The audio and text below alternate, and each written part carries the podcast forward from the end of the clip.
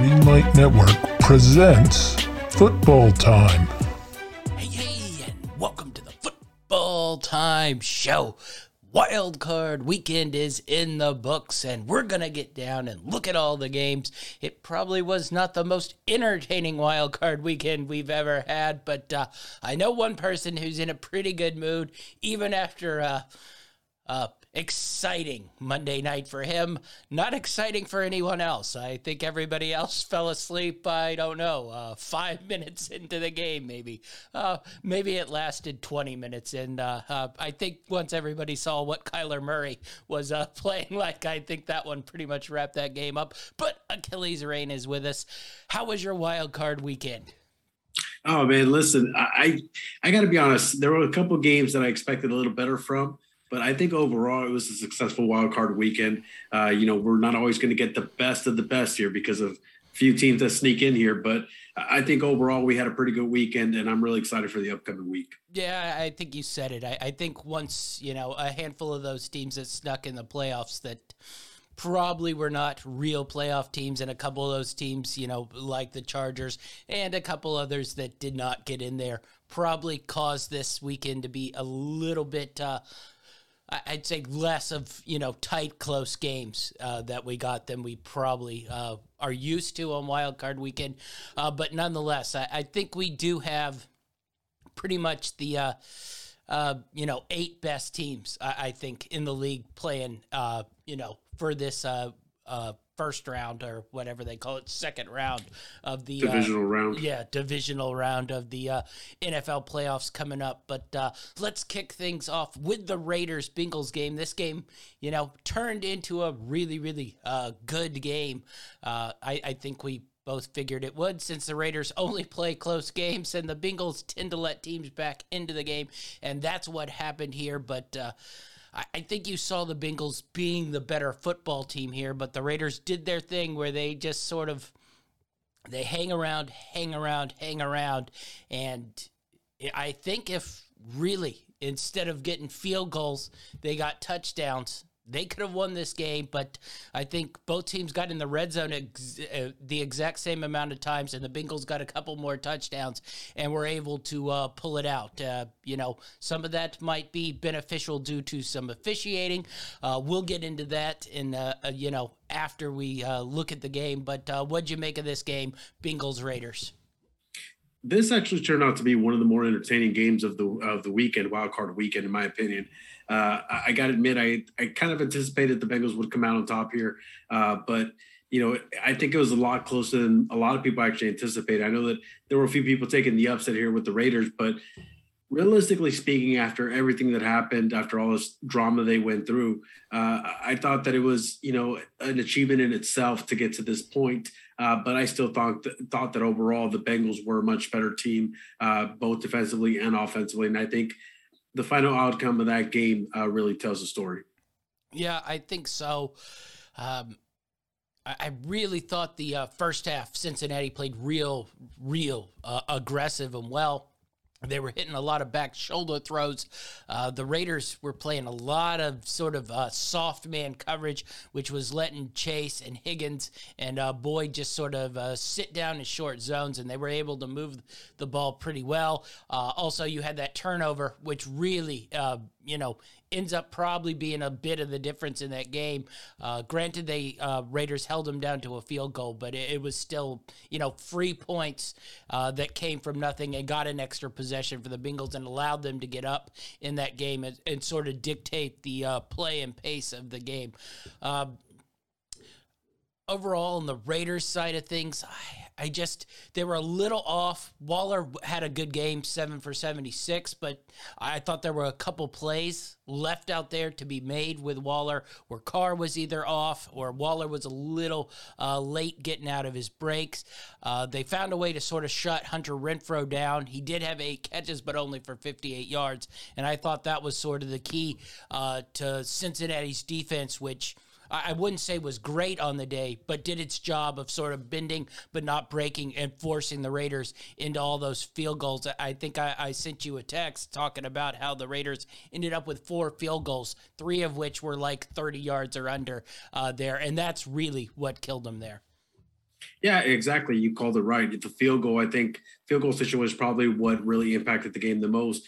Uh, we saw several instances where it looked like the Raiders might actually uh, come back in this one, maybe even take a lead at some point because it seemed like momentum was on their side, uh, especially when their defense was actually holding this uh, this Bengals team, which was moving the ball pretty well. Um, they were holding them to field goals, which was successful for the Raiders defense. Unfortunately for them, uh, the Bengals defense put together a really good game plan as far as taking Renfrow away from them uh, in key situations. And you could see that, you know, uh, that Waller injury that he dealt with uh, towards the end of the season, which kind of kept him out. You could you could see that there was a little bit of uh, I wouldn't say mistrust between him and Carr, but there was definitely um, not the same type of connection that we saw pretty much throughout the beginning of the season. And, and I think that was probably the, the key difference as far as them not being able to execute and complete touchdowns instead of field goals. Yeah, definitely so. All right, uh, we'll flip things over to the officiating side of things. And, uh, you know, uh, you know, uh, it's going to be poorly officiated when I send you a text message, how the hell is Boger doing a playoff game? And then you respond, uh, knowing that it's going to be a poorly officiated game. Uh, so I, I think one, everybody knows that Jerome Boger is not a very good NFL official, yet he gets this, uh, you know, playoff game. Uh, you know, the NFL knows he's not a very good official because now they pulled the whole crew off any other playoff game, so they know. And yet you get the. Um, I mean, dubious calls nonetheless, but, uh, you know, I- am not going to go into dubious calls on both sides because I thought there were holding penalties on both sides that were both just legit out of whack. There were a couple personal foul penalties, uh, one of which where Derek Carr got hit on his shoulder, and uh, they were able to keep a drive alive to go down and get the game-winning drive. But I, I think the the biggest one, of course, is uh, you know the random blown whistle while the ball's in the middle of the air, which you know ends up resulting in a touchdown for the Cincinnati Bengals. Now, I don't necessarily you know be like, yes, the margin is seven, and that's the whole reason, you know, the game is lost for the Raiders because the margin is seven and they got a free touchdown there. I don't think it works quite that way. But what I don't understand is they have the ability up in New York to tell the referees what's going on. Why wasn't something said and be like, you got to replay this down? I don't understand. You clearly watched it because everybody was a little off on like what the hell's going on here. Everybody stopped, even uh, you know, uh, Higgins who caught the touchdown pass was looking around like what's going on here. Uh, I just I don't understand how you get something this wrong and you have the oversight of the uh, you know uh, team in New York who's overseeing the game here. See, I think that's actually one of my biggest pet peeves, and probably for a lot of uh, you know NFL fans is the way that the rules are set up as far as uh, you know being able to replay things and uh, New York being able to actually you know buzz in and, and let them know about uh, something they saw that they may have missed on the field.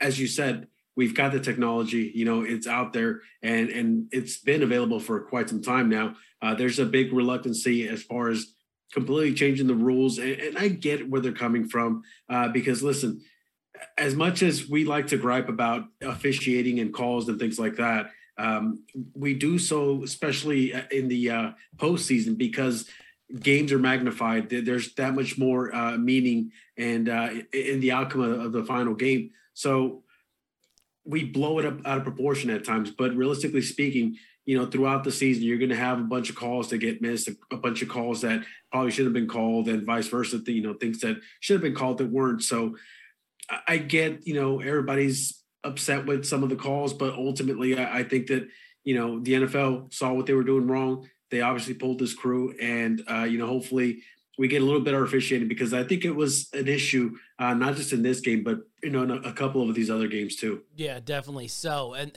you know, the other thing that sort of peeves me off uh, about this is it it goes down in soccer a lot. Then after the game, the NFLs are releasing a statement. You know, it's all like, uh, "Oh, uh, the reason they didn't replay it is because the whistle blew after he caught it," and all this nonsense. And they try to just, you know, do some sort of uh, and uh, make you believe something that we can. It's like we don't have access to the tape. They didn't run a replay 400 different times in the middle of the game. We didn't not hear the whistle blow as the balls, you know, just in the middle of the air and watch everybody stop. And it, I think that just sort of snowballs it too. Is like we all know what happened. Just be like, yeah, we screwed that up. Uh, we apologize for putting Jerome Boger in an NFL playoff game that has, you know, meaning uh, and pull them from the rest of the thing. But it's the fact that they try to spin it and make you believe something that uh,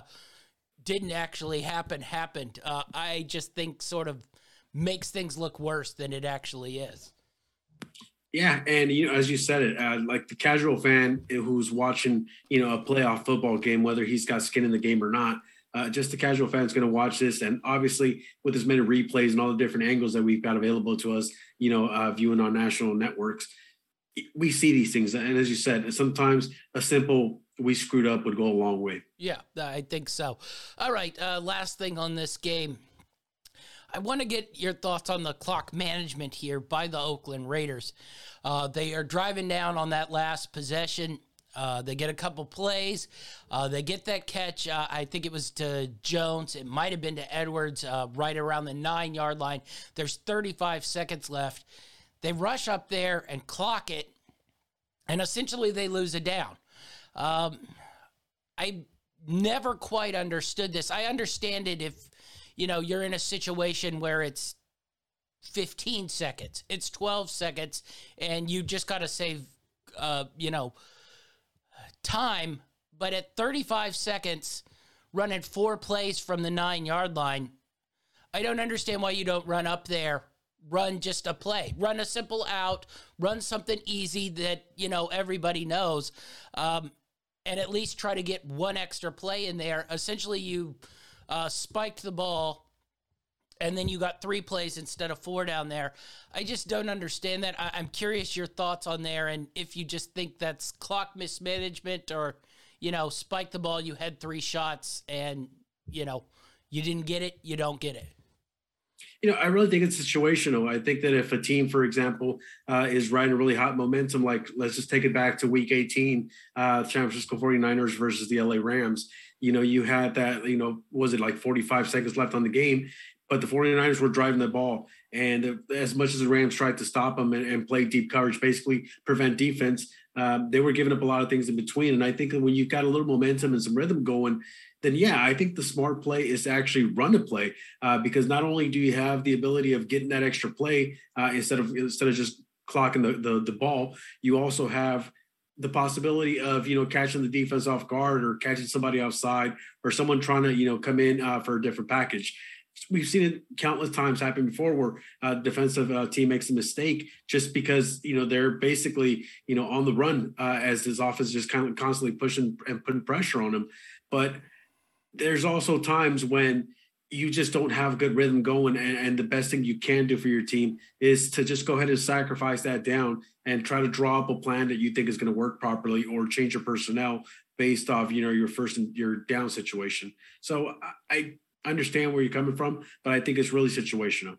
Yeah uh, i just thought uh, you know at that point in time uh, the Bengals are probably in their own heads, like, how the hell did we blow this game? We're going to end up in, you know, uh, yet another overtime game with the Raiders, who I think uh, only play overtime games. And then, you know, you sort of spike it. Yes, you get to reset and get a couple plays called in there. But also, I, I thought that, you know, Bengals defense sort of got to reset and, uh, you know, we got three downs to get three stops, and that's sort of what they did. Uh, that last one, Carr just sort of had to force, um, and off they went. The Bengals won the game. I I do think, you know, there's probably a little less uproar uh, about the officiating here because I, I, think if you watch the game, you go, the Bengals were the better team here.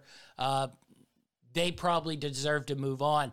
I, I, was sort of half thinking, I'm curious if it had been reversed and you watch that game and you're like, no, the Raiders aren't the better team.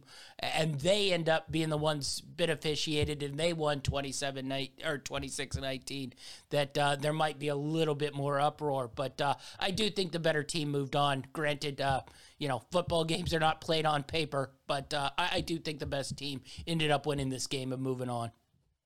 Yeah, I have to agree with you, but I think that you know one of the things that we definitely have to take into account is we have to give you know uh, props where they're deserved. And I think that this entire Raiders organization, even though you know they just fired their GM Mike Mayock, uh, he's now currently unemployed by the Raiders. Uh, but you know, even even after everything they've dealt with, as we've mentioned several different times before, the head coach situation, you know, the off the field situation with multiple players, uh, players, you know, coming in and out of lineup with injuries. They had so many different things that happened that uh, I think a lot of us counted them out, myself included. Uh, but they really proved us wrong, and they showed a lot of heart. Uh, but ultimately, like we said, on paper, at least the better team, which was the Bengals, in my opinion, uh, ended up winning the game. And it, just it still was a successful season. I don't think that the Raiders can you know walk away without hold their heads up high in this game.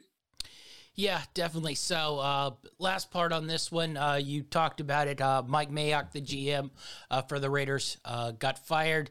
Uh, they talked to Bisaccia supposedly on Monday. It didn't look like a lot came of that. So, my guess with the GM being fired, uh, probably not going to come back as head coach. It wouldn't make a ton of sense there.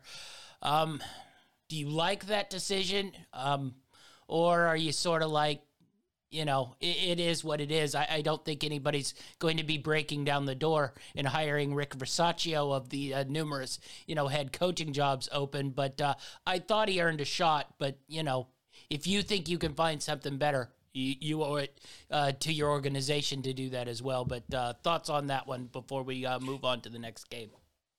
I will say that I thought that he he earned at least you know a year as a head coach there. I thought that he did a really good job at galvanizing uh, that entire organization. And like I said, after everything they went through, um, but I think that ultimately, you know, even though the, let's just say that they were going to keep it for a year, they still have to go through the whole process of the Rooney Rule, where they have to bring in outside candidates, especially a minority, uh, you know, um, and at least bring him in for interviews.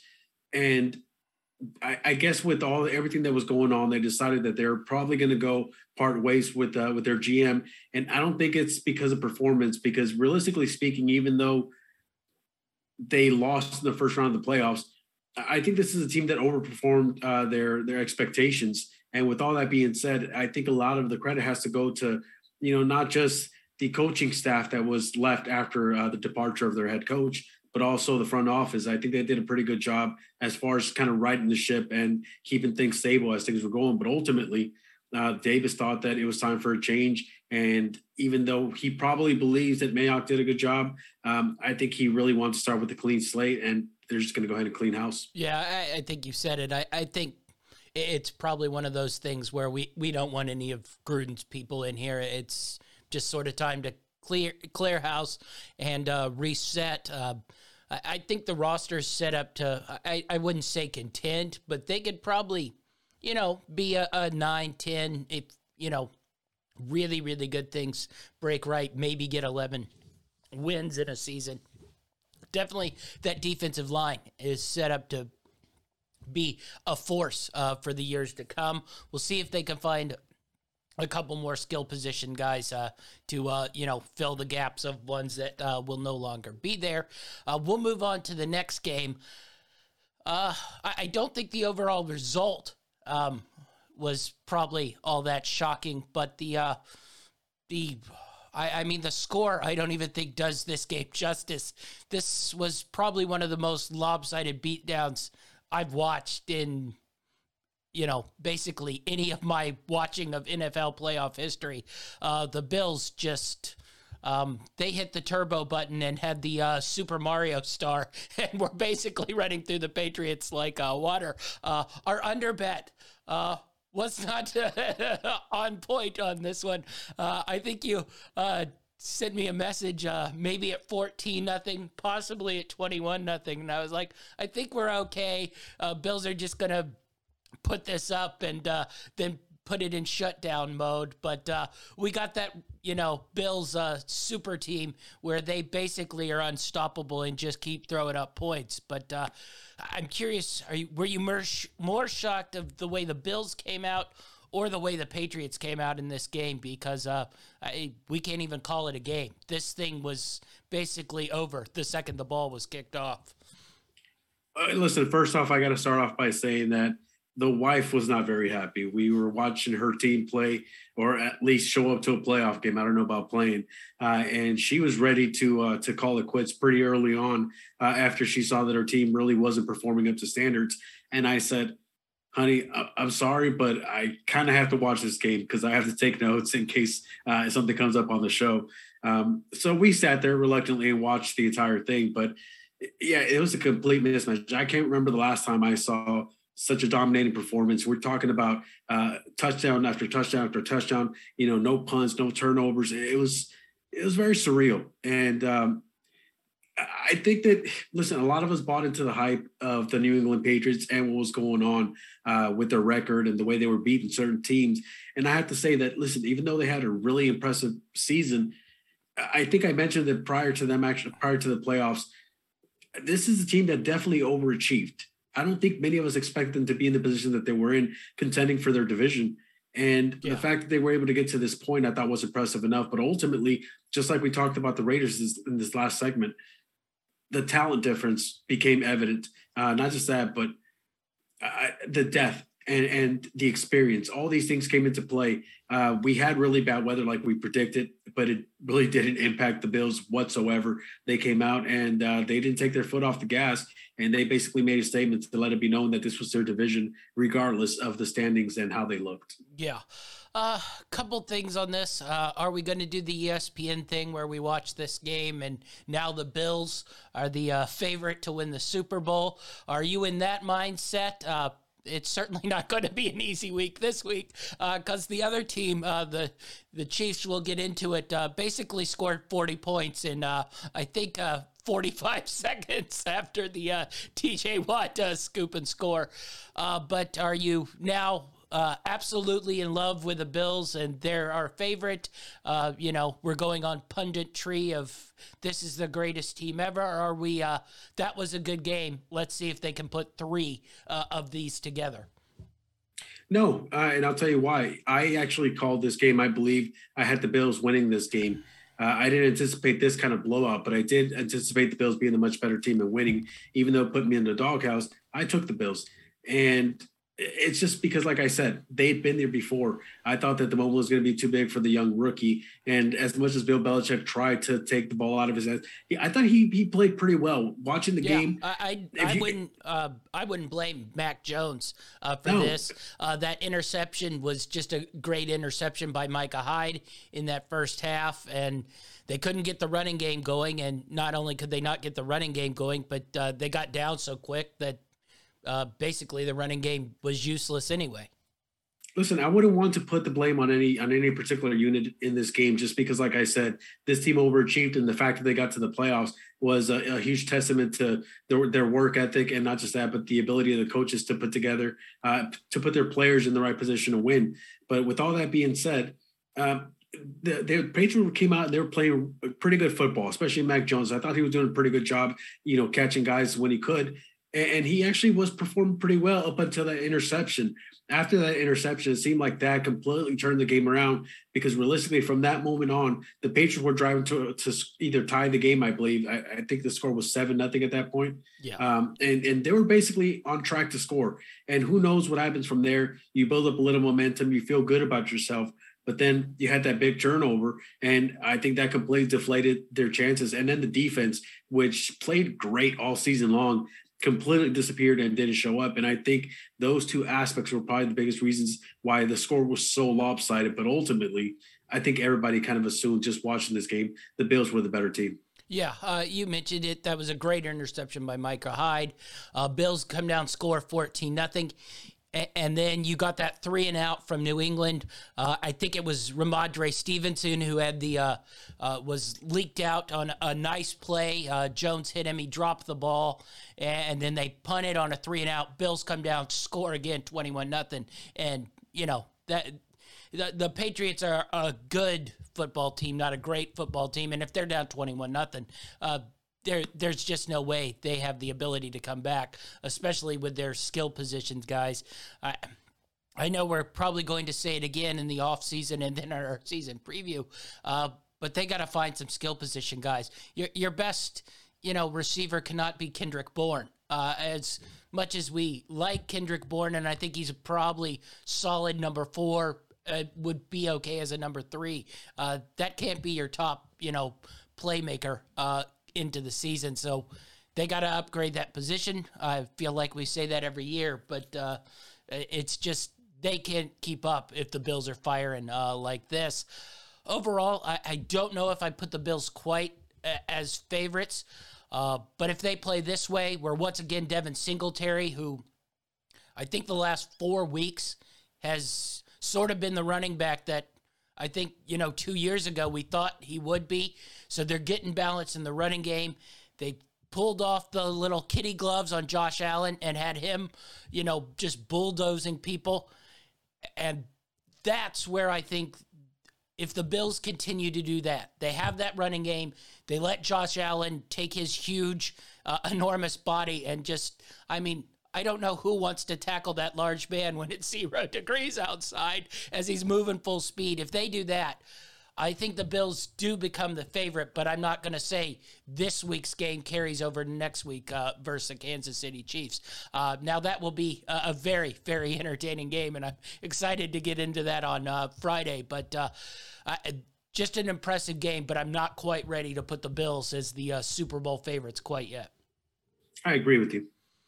All right, uh, we'll go to our next game, and uh, this one was uh, just a snooze fest from start to finish. We didn't even get the fun, you know, uh, Bills lighting up the scoreboard. It was just sort of pedestrian uh, beatdown. Uh, other than the Eagles did have the uh, ball trying to make a backdoor cover uh, in on this one, but Bucks, Eagles. I don't really know what to say. I think you watch the Eagles. It, eh, very, very hard to sort of put them in the playoff category. You watch Jalen Hurts, and he's just, I, I think he's one of those quarterback that, you know, hits in the, he's probably too good to be a backup. But I think if he's your starting quarterback, you aren't going to go, you know, a whole lot of places. And you just thought there were a ton of missed throws by him, late throws uh, on plays to be made there, and the Bucks, you know, offense basically. I, I think we we nailed this. Just carved that Eagles defense to switch keys. It was quick throw, quick throw, quick throw, quick throw. Eagles couldn't do a whole lot. They did get a couple pass rushes there, uh, but it didn't matter. Brady had the ball out, and uh, the Bucks uh, cruise in a a really uh, boring, boring game. I, I think Troy Aikman let it be known uh, that he would have much rather have been calling the uh, Niners Cowboys games than the uh, Bucks Eagles game. Uh, but what'd you make of this one? You know, this game went pretty much exactly as we thought it would. again, this is another team that got into the playoffs that, um, you know, even though they're in the playoffs, they probably aren't quite ready to take that next step. Is a team that's currently in development, and I thought probably just like uh, we talked about the Raiders and we talked about the Patriots, did a lot better than than we probably uh, thought they would. Um, and, and, listen, you got again, you got to give kudos where kudos are deserved. And uh, this Eagles team, you know, even though they had their struggles, they really couldn't beat on those really tough playoff caliber teams.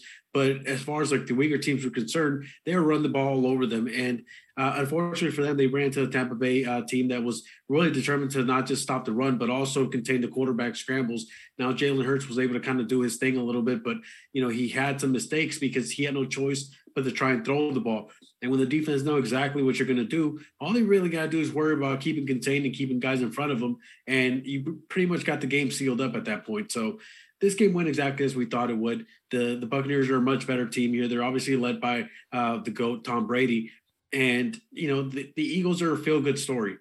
They they came pretty far when a lot of teams probably count them out. As you mentioned, if Jalen Hurts is your guy going forward, you know maybe you don't have as much success as you would with a traditional style quarterback, but I still think that you can develop a team and put together uh, the right type of pieces to really complement his game style because he does have uh, a very unique ability to make plays on his own. And I think that that adds a different dynamic to this team, which is one of the reasons why they had so much success. But, you know, the NFL, it, one year goes by and they know exactly what did the previous year and it no longer works. We saw it happen several different times with even the top contenders here. So um, I think they need to reload kind of put together some nice weapons for him if this is their plan going forward. And I, I think they'll be competitive. But ultimately, they fell short. But this was a good good season for them.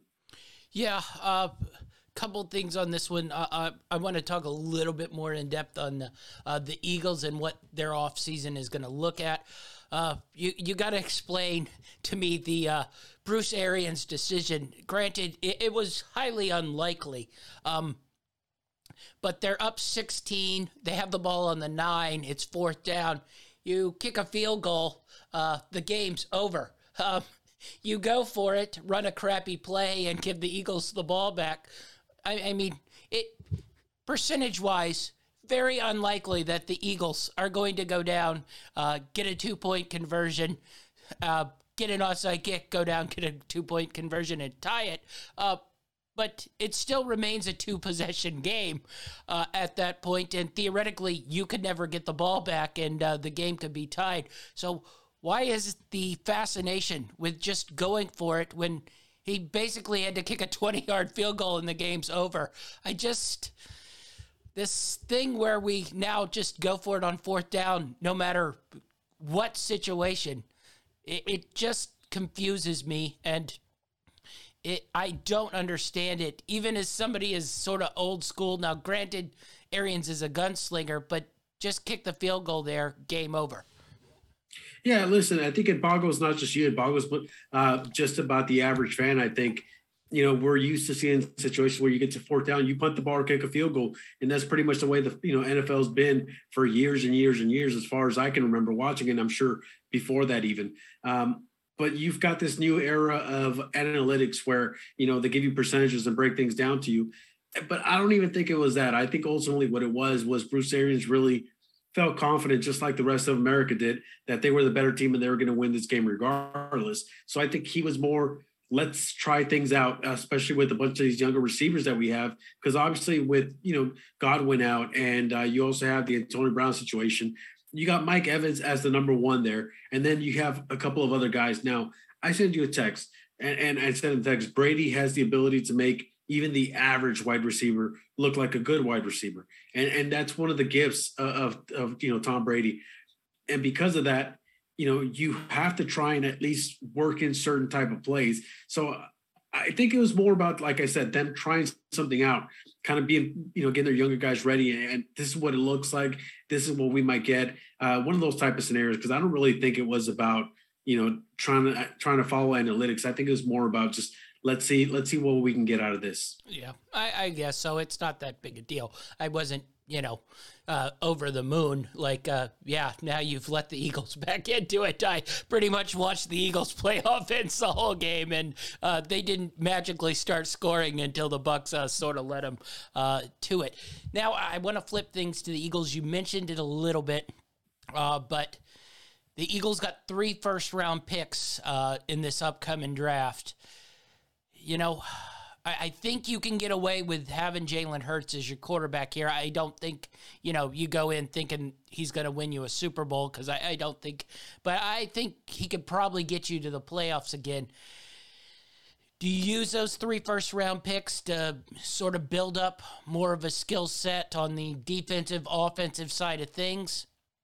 Or do you maybe package those and you know go after one of these guys who we think will probably be available uh, you know who has a little bit more of a pedigree here uh, for a quarterback a russell wilson a watson you know the list that's always the list here. Would you package a couple of those first rounders to go after an upgraded quarterback or would you sort of keep them use them build the skill set have Hurts going into the year next year, and then maybe in the next draft, see if there's a, a little bit more of a quarterback upgrade. I, I think that functional is my decision as the uh, there's just not a good quarterback in this draft. I'd rather personally have skill position guys or defensive guys and build my roster up, and then maybe a year or two down the road look for a quarterback uh, sort of upgrade here. Uh, but I'm, I'm curious your thoughts on that you know, I really think that a lot of it's going to depend on, if you think you can target one of these guys that's going to be available, you know, you know, we've all heard the rumors about uh, guys like uh, Russell Wilson possibly coming up onto the trading block. Um, I think that if you can get a guy like Russell Wilson, a guy like Russell Wilson has the the ability to change your franchise, you know, and, and not necessarily by himself, but he's one of those special players that doesn't need much. You know, he you've seen him even with his current Seahawks roster that let's be honest, is it's not the best roster we've seen out, out, of Seattle. He's managed to put together some pretty decent games once he got healthy. Uh, because I think um, one of the reasons why they struggled so much was because he wasn't 100. Um, percent You saw him towards the latter half of the season start having a little more success, and they were a lot more competitive, even against tougher teams. Um, so if you can get a guy like that, I think that if you don't think Jalen Hurts is your future, then you definitely pull the trigger, especially looking at this year's drafts. I think that this year's draft is going to uh, bring in some good skill position players, some good defensive players. But as far as the quarterback position is concerned, uh, I, I, don't see uh, a it wouldn't franchise I don't think be an upgrade over Hurts. You probably yeah, exactly the same. Exactly, and and you know maybe the best thing you can get out of it is a guy at a cheaper rate, but um, you know you have the ability to swap out some first round picks tend to have a lot of power, especially once you get closer and closer to the draft. Um, so if you can get a guy like a Russell Wilson, I say go for it, especially if you don't think Hurts is the future. Uh, but if you can't, I think you hold on. You uh, you use some of those picks to bolster up that defense or the or the uh, skill positions, and then you wait to see what, what happens the next year.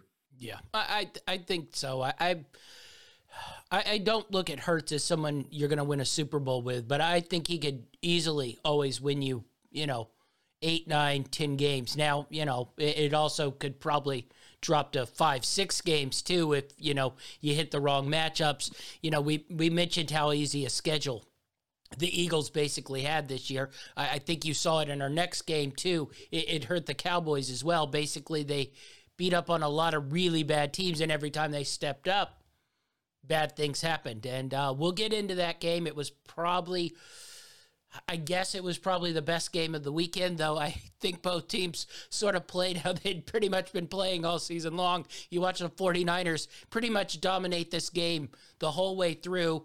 Uh, do a handful of stupid things uh, towards the end, including Jimmy Garoppolo, who was totally uh, basically melting down that last you know eight minutes of the game. Uh, but then you give the ball to the Dallas uh, Cowboys, and uh, they have possibly the worst uh, clock management in the history of football, uh, along with Mike McCarthy, who possibly is the worst clock management uh, coach in the history of football, along with questionable decision makings. And you get a 49ers Cowboys game here. Uh, really, uh, I will say, uh, I thought the 49ers, to start off the game, were electric. Um, really playing well. Defense got after, you know, Dak. Dak did not, I thought, look good. Uh, for some reason, the Cowboys totally abandoned the running game. Uh, of course, we got the, you know, excuse from Zeke Elliott that he had been hurt since week four. Uh, but I think we both said, then why the hell is he playing? Uh, you know, you have Tony Pollard, sit him down, rest him. And so I don't look at that as a valid excuse uh, at all. And then, of course, they blame the officials at the end, but uh, I I don't necessarily think the officials were the reason to blame here. You ran a draw. You know that's going to be difficult to get through. And I mean, the basic one rule everybody knows in football is the referee has to spot the ball. I mean, uh, I even when I play flag football in the rec leagues uh, before I got too fat and too old, even then, when we were trying to make pushes for, you know, two minute plays and the referee who's talking on his phone the whole game, you still have to throw him the ball so he can spot the football. So I, I don't. Uh, I, I thought the 49ers were the better team here, but I thought we sort of saw why they randomly lose games uh, in it. But nonetheless, an entertaining game. Uh, what'd you make of this one? Yeah, I thought this was actually uh, one of those more entertaining matchups uh, in this wild card round, and I was really excited to see what well, the 49ers are going to bring to up time here because the next two uh, will be uh, very difficult to discuss for a long period. well, so, you know, you and I both had the 49ers winning this matchup. And I think a lot of it had to do with not just the, how the 49ers were playing as of late, but also how the Cowboys were playing as of late. Um, and we really haven't seen that that physicality from from th- this Cowboy team. It seemed like they've really converted from a ground you know ground and pound type team, uh, or at least on offense, to more of a flashy, uh, big play, uh, you know, offense, which to be completely honest with you, I don't think they have the personnel to run that type of offense uh, it, to, for it to be successful for an entire year, uh, postseason and and uh, regular season included. Yeah, especially and, if you aren't going to use CeeDee Lamb. That's the weird thing. They, they, I think, uh, what did he have? One catch for 21 yards and a run play. Uh, if you're going to be an explosive offense, he's your most explosive receiver. I, like Amari Cooper, but he's he's more a you know possession, uh, possession type guy. receiver. Uh, Cedric Wilson, who I, I, think is a good receiver and uh, probably was the best one going down the stretch, which speaks to the disturbing nature of that. But yeah, uh, you you you hit a great point that if you're going to play this explosive offense, why is your most explosive receiver not even involved in this game? Yeah, and listen, the 49ers, they played exactly the way they were supposed to play to start off that game. Uh, you know, they got out to a big lead and they and they pounded it. They were winning the line the the the line of scrimmage. They were winning the war in the trenches basically, and they were being more physical, and that's the reason why they took an early lead. Um, but we did see lapses of that 49er team, which we talked about pretty much all season long. That team that ha- doesn't have the ability to close out games the proper way, to really put teams away it, it almost started to sneak in, and you could see it, um, and not just in Jimmy Garoppolo, but also like the head coaches and all that. Uh, you could see that they felt like, oh gosh, are we going to give this one away also? Uh, because that Cowboys team was starting to kind of come back into it. Now they did uh, really kind of shoot themselves in the foot. I believe they had 14 penalties in that oh, yeah. game. Um, I remember that second half, uh, third and fourth, and the Cowboys are getting ready, you know, get a first down, uh, and then they get a uh, was it a, a, a holding penalty. Uh, so now it becomes uh, third and nine, and then you know they're then they get a false start, and it yeah, goes to yeah, ten of those 14. 14 were pre-snap, which is uh, just probably speaks unexcusable. To coaching. Like it's not just coaching, but also home. you know they were home too. The, That's it. The, yeah, and listen, and and say what you want to say. We already know that the 49ers and their fan base they travel well, and if you look in the stands, you're watching the game you saw quite a few red shirts out there and they were actually making noise. So I'm sure that impacted the game to an extent, but ultimately you're at home. You know, you, you're the favorite here. You're the division, you're the division winner here. Um, the visiting team, this is the wild card team that's coming into play in your home, and you're constantly making mistakes and shoot yourself in the foot.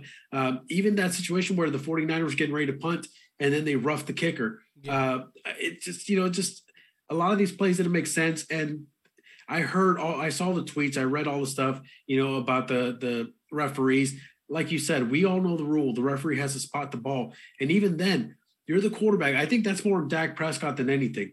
You're the quarterback of that team. You're the leader. The ball is in your hands, literally, because you're actually taking that quarterback draw you gotta you gotta have the clock in the back of your head. You gotta know how long it's gonna take you to not just line up again, but also make sure that the ball spotted and that with enough time for you to actually uh, clock it. But they made such a big deal out of that, like they were guaranteed a touchdown after that play.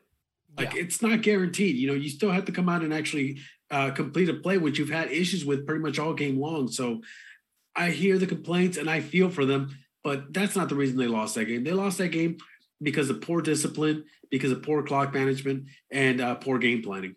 Yeah, basically what has cost them games all year long. That's what, you know, I, I love how, uh, of course, they're all looking for a scapegoat and blaming the officials, but basically every time the Cowboys lost games, it was because of stuff like this poor clock management, terrible penalties. They led, you know, I, I, love how they blame the officials for the penalties, but they led the league in penalties all year. So you're telling me every uh, NFL officiating crew is out to uh, screw over the Cowboys? Maybe you're just uh, a poorly penalized team here. Uh, let's get to the big thing uh, the QB draw there they were making nice progress going, uh, you know, down the sideline, getting, you know, chunk uh, 10, 15 yard plays. The Niners call the defense where basically they leave the middle of the field wide open and, you know, don't allow anything in the sideline. The Cowboys counter it by calling that QB draw.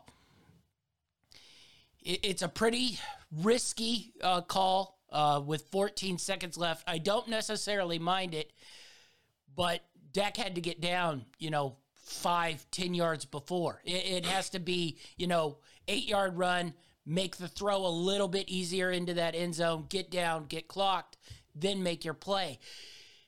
I, I don't know if I'd make that call just because at 14 seconds, you're really you have to be a perfect team of execution to sort of pull that off. I don't think either of us would team the Cowboys a team of perfect execution and precision uh, here. And not only that, it, it's usually, you know, the NFL norm is about 16 seconds, you know, to get down, get spotted, get snapped. You can do it in 14, uh, but it, it, it's a risky play if, you know, one thing goes wrong. Did you like the call, uh, first off? And who do you put this on? Do you put it on Mike McCarthy? Do you put it on Kellen Moore? Do you put it on Dak Prescott? You know, I, I give a little, uh, a bit of blame to everyone. I don't mind the call necessarily, but it puts a lot of responsibility on Dak to know in his internal clock head when to get down. Because I, I think when scrambling's going on like that, you sort of lose track of time. He might have thought he you know, was taking like two seconds and got down because that field was so wide open in the middle. And then you get up and you're screwed. Uh, so then I look back and like, why would you make that play call and put that pressure on the quarterback uh, of making the decision to, you know, have that QB draw, get down, get everybody organized, get that clocking. And how much beneficial is it to say, have the Hail Mary from the 25 instead of like the 30. So, uh, what'd you make of that play there at the end? Well, I'll tell you really quickly. I have no issue with that play. Um, you know, you're putting the ball in the hands of your leader, in the hands of your your uh, your your general, so to speak. Um, you know, and and I'm I'm with you. I, I put the blame a little bit on everybody. I put a little bit on the offensive coordinator, a little bit on the head coach, and a little bit on the quarterback as well. Uh, if you look at that play, if you look at the replay of that play, um, once the uh, the play was actually called in, the offensive linemen, the wide receivers, I thought they did a really good job at following the flow of the quarterback so that it, was almost seamless the way they they were able to line up again and get ready to you know spike the ball so they can move on and have another shot at that play. I think the big issue here is Dak Prescott, and, and again, not to put the blame solely on him, but let's be honest, he's the franchise quarterback. He's the guy getting paid tons and tons of money to be the leader of that team, and I know that there's a lot going on, but this is this is the difference between the greats and the goods. Okay. A guy like Peyton Manning, a guy like Tom Brady, a guy like Drew Brees, these guys are counting the seconds on the clock. They're, they're still visualizing everything that's going on. They're visualizing what they want to do and where they want to go, but they still have that internal clock going. And Dak Prescott could not multitask, let's just say. And, and that's why they mistimed everything. So I, I think that yes, it's easy to point the you know the finger at one person. Oh, they should never call that play. You know, the head coach should never allow that play to be called. You know, Dak should have, uh, you know, taken a knee sooner. I think everyone's to blame here, but I think that ultimately the ball was in Dak Prescott's hands, and he was the one that was basically running that ball. He had to take a knee sooner and give himself enough time to, to at least clock that ball. But listen, again, we're going back to one play. Yeah they had 14 penalties. How many pre-snap penalties did they have? 10. How many times did they give a first down after they held the 49ers to third down? Yeah. They shot themselves in the foot. This loss is on the Cowboys team, period. And and that's the end of it. Yeah, uh, definitely so. So uh 49ers move on, go to Green Bay. Um I it'll be interesting that one, especially to see how quickly uh, you know, Bosa and Fred Warner, who both left with injuries, uh, you know, uh, heal um, I, am assuming we get the uh, uh, random uh, concussion clearance quite quickly. but uh, should be interesting that game. I, I'm not. I know everybody is now thinking the Niners are going to roll to Super Bowl. I, I'm still a little dubious. Yes, they've won two games here versus the Rams and the Cowboys, but I mean, a little thing goes different here and there in both those. One, they aren't even in the playoffs in the uh, Rams game, and two, uh, they're going home with uh, another one of their meltdowns here uh, in this one. So uh, I'm not quite as sold that this Niners team is is just going to sweep through the rest of these playoffs, and we're going to see them in the Super Bowl. I think they have a whole lot of warts uh, still every time I watch them play football.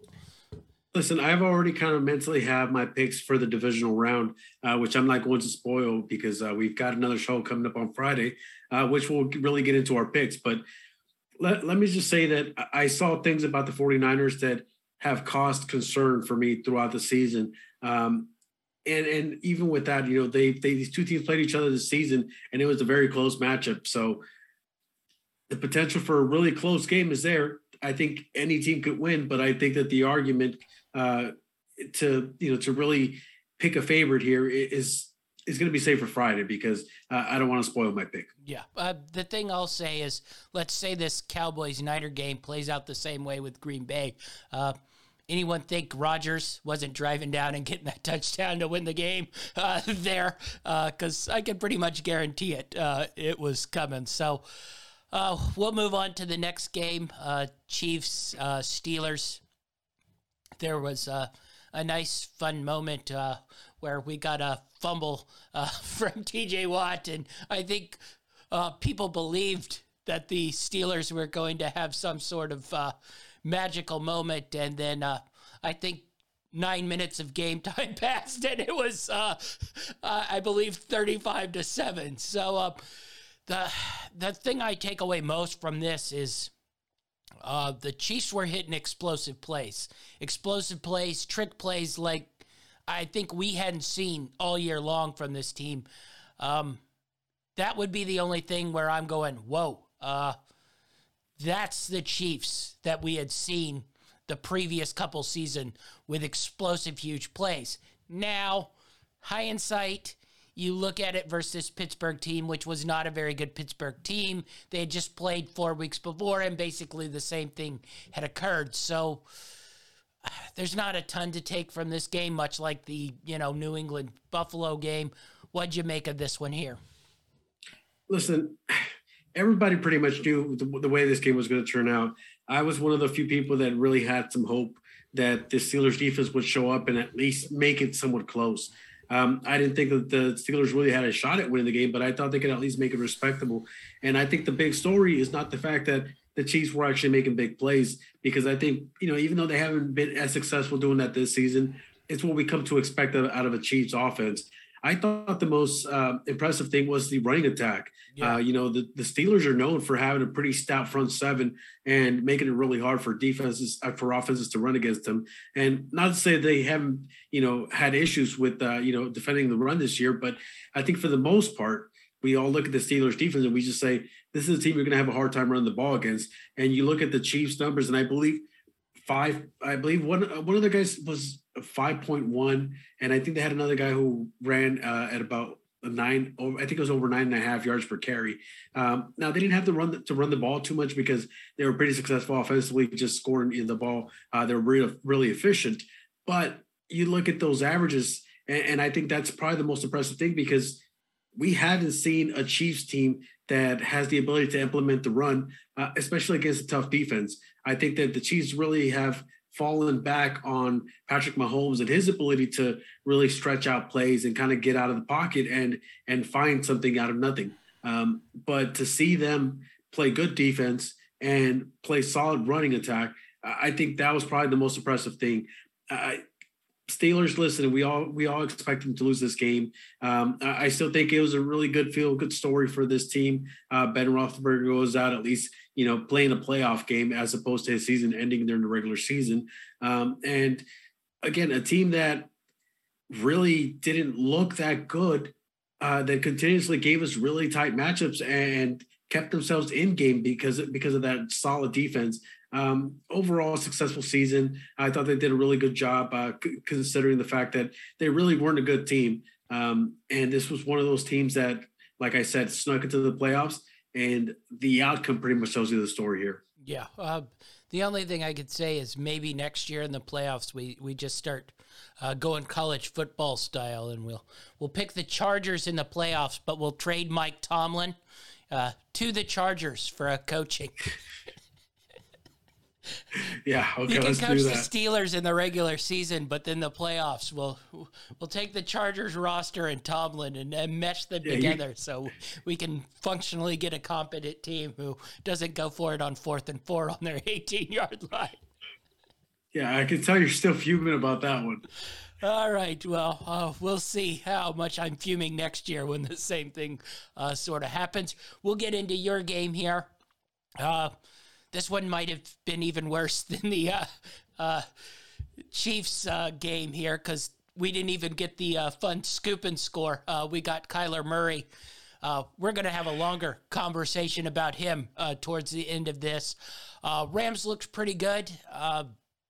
Basically they just ran it down the Arizona Cardinals' throats, who had struggled uh, to stop the run all season long. I thought that was really a, a pretty brilliant game plan. You sort of took the ball out of uh, Stafford's hands a little bit, eased the pressure on him. You know, he only threw 17 times. Akers, uh, Michel ran all over him, and the defense was, you know, once again, uh, I I don't understand. Uh, they were aggressive.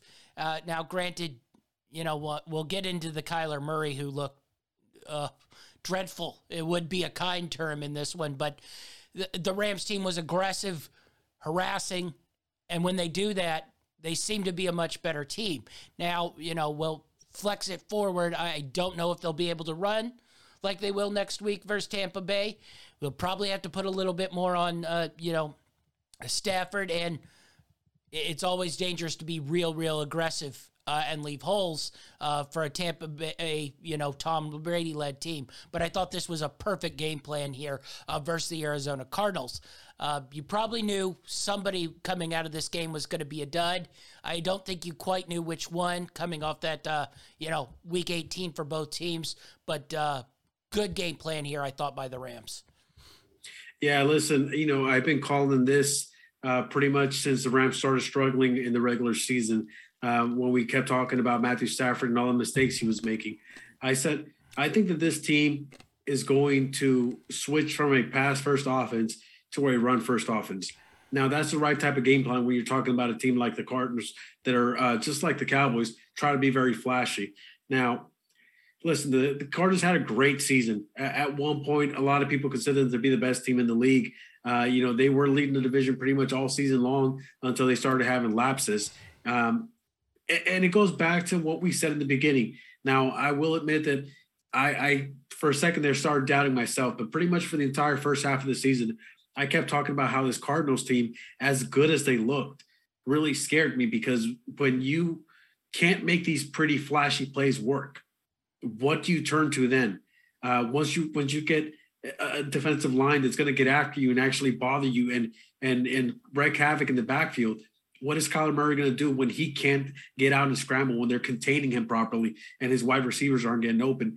That was always my question. And you know, as the season progressed and they were playing really good football, I really thought, okay, maybe I might be wrong about this team, but ultimately they are exactly what we thought they were. You know they're not quite ready to take that next step yet. And and i think this was a game that really proved it.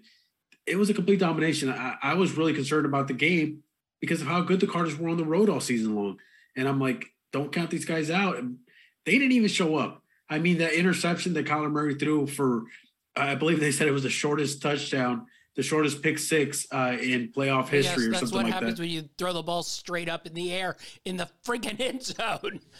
I, I mean, I don't know. I don't know what your logic is on that, but my train of thought at that in that situation, I think you give up the safety. Yeah. And, you give up two points, and you at least give your defense some field to protect, give them a shot to actually make a stop. Uh, you know, make that offense make a mistake. We see Matthew Stafford make mistake. You know, for the last month, he's been throwing picks left and right. Why would you, you know, give him free points and, and take it out of Matthew Stafford's hands? And listen, another thing, Cam Akers. I mean, I was completely shocked. I, I said last week that I thought they've probably started him a little too early. Uh, but looking at him playing this week, man, he looked explosive. He looked like he was making cuts Um, his speed was just as good as it was, you know, prior to the injury, and, and he was really aggressive. And I think that going forward, this is the type of offense you want to run. You want to keep the ball out of Matthew Stafford's hands, make him manage the game, and you're going to put yourself in a much better situation. That defense was wrecking havoc. They were all over the place. Um, my big concern here, though, is Aaron Donald being the captain of that defense. He showed uh, a, little moment there where he kind of lost his cool. He got flagged for that uh, unnecessary roughness penalty. Uh, but listen, you look at a guy like Tom Brady who watches every single aspect of this game. You know that he's telling his guys, "Hey, listen, if this guy does something, get get in his face because he he'll blow up." And guess what? That's going to be a flag. If you're the captain of that defense, you got to take charge and not make mistakes like that because this is the playoffs. This is the regular season. This is where it really counts. Yeah, I, I think uh, uh, just a great game plan by the Rams. Uh, really good game coming off that uh, bad Week 18. Uh, we'll flip it now. Uh, we got to have the Kyler Murray discussion. You touched on that, you know, end zone play. one, I don't even think it should have been a safety. He was sitting back there in the end zone for. It wasn't even like the Rams were rushing hard on him on that one. They he was sitting back there for I think five seconds. Uh, when does that internal clock, you know, start to go off? Maybe I shouldn't be bobbing up and down in the pocket in the end zone for five seconds. I just thought he was awful in this game. He, he's looked basically terrible the whole last half of the season you know, we're getting this, you know, same sort of occurrence where it's first half he looks pretty good, second half he looks really bad. The thing I don't understand is he doesn't even want to run anymore. I mean, there were three or four times where he wasn't even pressure pressured and he did the Brady thing where he just sort of slid down and gave up the sack. I don't understand that at all. Uh, that's I think I I think I uh, you know what I was thinking the exact same thing. I think those were mind games. I think that the Rams defense got in his head um, and, and, listen, this isn't something new. You know, you go back to every single game they've played uh, since Kyler Murray came into the league, and Aaron Donald has had his number. He's constantly getting in the guy's face, and I think that Aaron Donald is living rent free in Kyler Murray's head, and until he develops himself further and matures to the point where you know he can get a bad play out of his head. Because another thing I noticed when he makes bad plays, he starts to pout. Yeah. And you know, I know he's young and he still has some developing to do, but it, it, you can feel it. The entire the entire team, both offense and defense, they look at him and, and they start to get down. They start to put their heads down and, and you know, kind of want this game to be over. The only reason that this offense was able to do anything whatsoever was because the Rams took their foot off the gas pedal. Oh, yeah, I did those fake points at the end. Uh, also, why the hell are you kicking a field goal 34 I had no idea. I had no idea what was going on. Like, really, dude? Like, you need touchdowns at this point. Like, I know you want to get away with something, some points on the board, but eh, those points aren't going to do anything for you. You well, need touchdowns. It will be wonderful in 20 years when we're doing this podcast and I look back on Pro Football Reference and I'm like, remember that game when they scored 11 instead of eight? I'm like, who the bloody hell cares? Uh, but you know, the other thing is he didn't run. Two for six carries. I mean, if you're Kyler Murray, you, you aren't a pocket quarterback. I know he might want to have dreams that he wants to be a pocket quarterback, but uh, at 5'10, which I think is a generous uh, 5'10, um, you can't just sit in that pocket and be able to pick throws across. You're going to have to get out. You're going to have to be aggressive and take shots. It doesn't seem like he really wants to go through a full season of taking hits. And that's sort of the concern I had about him even back in college uh, when he was at A&M. He quit on them, went to Oklahoma, you know, went into the system of build, uh, you know, a awesome numbers uh, versus, you know, a little bit shaky of defenses. And you said he's a young quarterback, but we're now entering year four coming up, and he's on a rookie deal now. And uh, rookie deal, I, I don't know if that's really that big of an issue. Uh, but I think we start to enter the same thing that we've entered with Baker Mayfield here. He's extension eligible coming in. I don't know if you give him that extension, uh, you know, in year four. Uh, but then it's pick up the option in year five and leave it hanging. And I don't know the baseline for, you know, quarterbacks that are of this quote unquote level is about $40 million. Are you paying Kyler Murray $40 million? I, I mean, I think it becomes sort of the same question as Baker Mayfield. You want to be a lower end quarterback that's making like 20, maybe even 25. I could probably live with you, but I don't know if I'm paying Kyler Murray $40 million. And it's probably higher than that by the time the actual, you know, fifth year comes around. The salary's probably bumped to 45, 48. So are you paying him that kind of money uh, to guide your team? See, listen, he's got some really attractive features. You look at the guy, and you know he's very explosive. But as you mentioned, what good is it to be that explosive if you're not going to scramble out and get you know and run the ball? Also, when you I'd have be giving that money to DeAndre Hopkins because apparently uh, he's the whole offense for this team. Listen, it's completely crazy. I don't know what happened with AJ Green. I understand that he's not the same player that he was back when he was in Cincinnati, but you know, we saw it a, a couple of times throughout the season where he showed flashes of the old AJ Green, and we thought, along with you know Hopkins on the other side, uh, this is a dangerous duo here. But you know, you saw, for example, that one play where they really needed that first down, and yep. Kyler Murray threw a nice pass uh, that actually hit AJ Green, and he just wasn't able to corral it after a really nice hit uh, from, I believe Scott was uh, who who laid the lumber on, on AJ Green and caused the uh, the incomplete pass there. But listen, this this Cardinal team completely got outplayed, and and Kyler Murray, as you mentioned, he's got to do more. Uh, I think that they they have a lot of question marks coming up because, as you mentioned, it's getting to the point now where you're going to have to start paying this guy some money, which means you can't take that money and sprinkle it elsewhere yeah. to really build All this team the way you were building pass it. rushing defensive ends. Uh, become less affordable once you start paying 40 million for your quarterback. Yeah, and listen, but overall, I think that you know, you look at a guy like Kyler Murray, and he definitely looks like a, he's got a lot of very attractive features. Um, you know, he's a guy who's got a big arm, uh, a guy who can extend plays, but uh, uh, also you you see a lot of dependence on big plays, and, and, he doesn't really have the ability to sit in the pocket and, and make good reads. I don't know if part of it is height. I don't know if the other part is not being able to completely read the entire field or being able to look off defenders, but there's definitely issues there. Uh, and I think we saw him come into play in this game when uh, the Rams defense was really uh, getting after him and putting a lot of pressure on him. Yeah, definitely so. But uh, great game for the Rams. Uh, will be really interesting next week. I, am I'm, I'm excited on Friday to get into that game because it, it's really an interesting chess match. Uh, the only thing I have to ask is, were we concerned that Eric Weddle actually got on the field numerous times, or are we excited about? the uh, play Listen, of a 38 year old safety who had played in two years. Listen, we, we both laughed about it when uh, when we saw the the tweet about the breaking news. You know, the Rams signing Eric Weddle. We were like, what exactly are they going to have him do? Uh, I understand that we had two of our main safety, two of our main guys in our secondary were out in this game, and Eric Weddle came in and he played a total, I believe, of 34 percent of the snaps. Yeah, and the Rams defense was allowing very few passing yards up until that second half. Like I said, when they took their foot off the gas, they were all over Kyler Murray.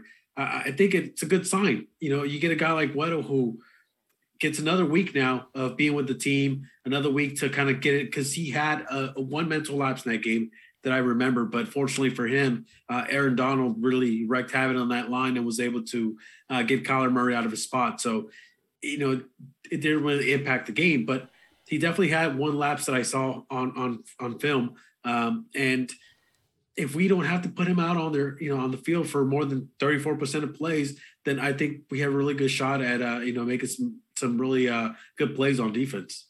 Yeah, definitely so. Uh, I, I think the uh, games this weekend will be uh, really more entertaining. I, am excited for some of these matchups uh, for sure. So that's our review of the wild card weekend. Where can we find you, Achilles? Uh, you can find me on Twitter at TD Achilles or TikTok at That Dude Achilles. All right. That's our show, and we're out.